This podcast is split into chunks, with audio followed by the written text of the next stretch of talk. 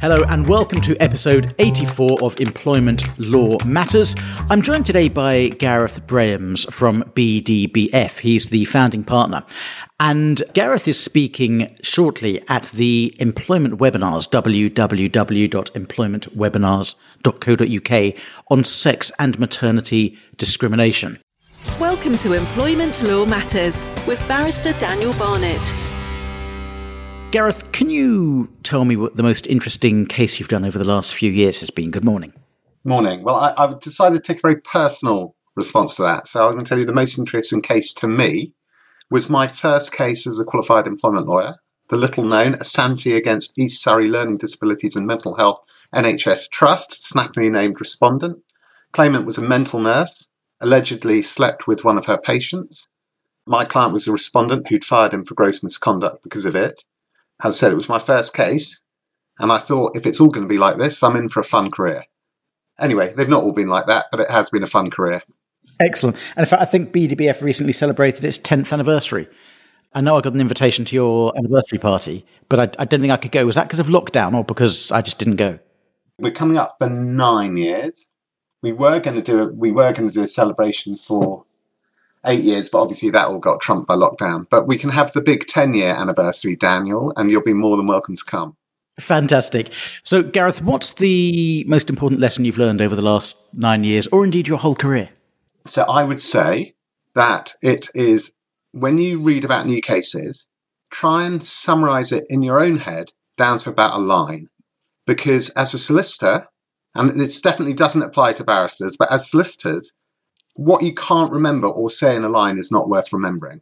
And I was one of those lawyers who used to love reading transcript decisions that came out and got very excited every time the law reports came out.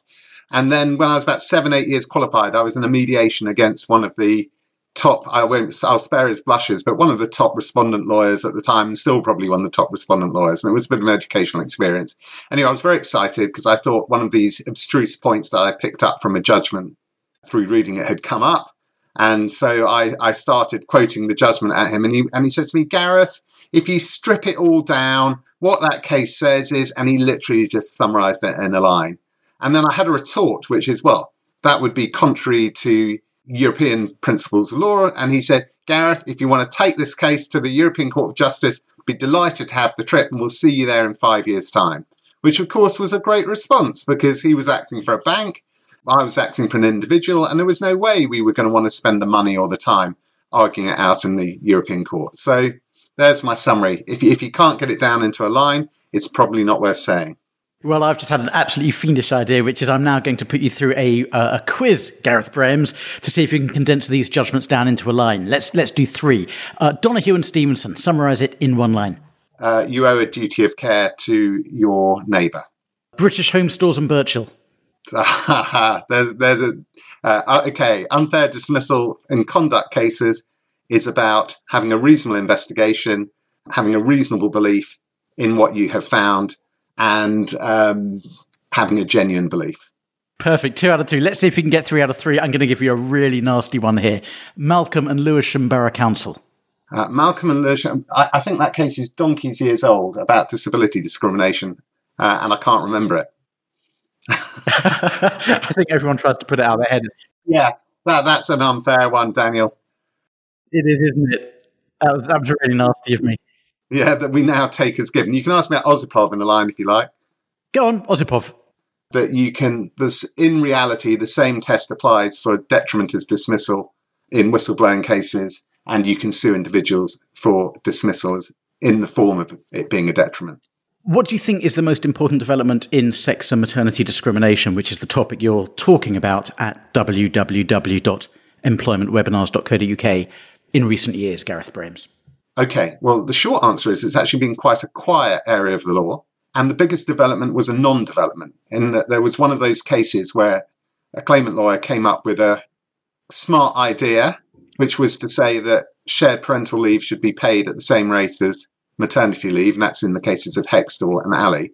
And had that argument succeeded, then that would have brought about radical change to the way probably actually would have caused women to be paid less enhanced maternity leave, but theoretically would have also caused men and women to get higher shared parental leave. But the argument failed. And really, apart from that, I don't think there have been big changes in recent times, but there is a potentially a big change coming in the offing, which is looking like it is going to come, which is the period of protection that employees get when they are on maternity leave if there are redundancies in their area, such that they jump the queue and become the first for suitable alternative employment.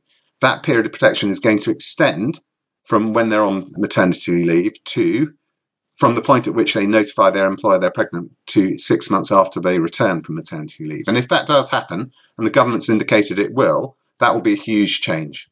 And I think there's also some talk about extending the limitation periods for sex and indeed all sorts of discrimination claims. Am I right? I think that would be welcome. And it is, yes, it, that definitely was one of the subjects that was before the Women and Equality Select Committee uh, when I appeared before it, yeah. If you could make one change to sex or maternity discrimination, what would it be?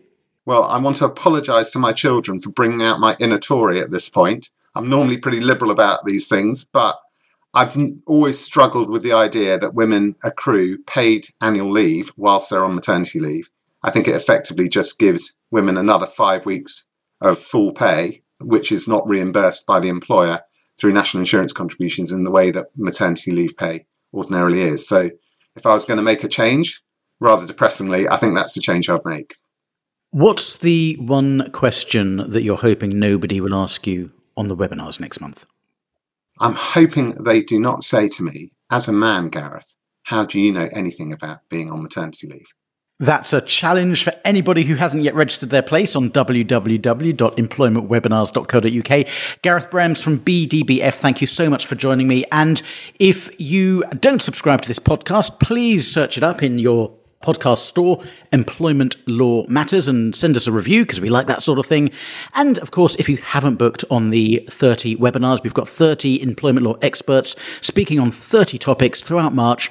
Do join us. It's your chance to pick some of the best brains in the employment law world www.employmentwebinars.co.uk.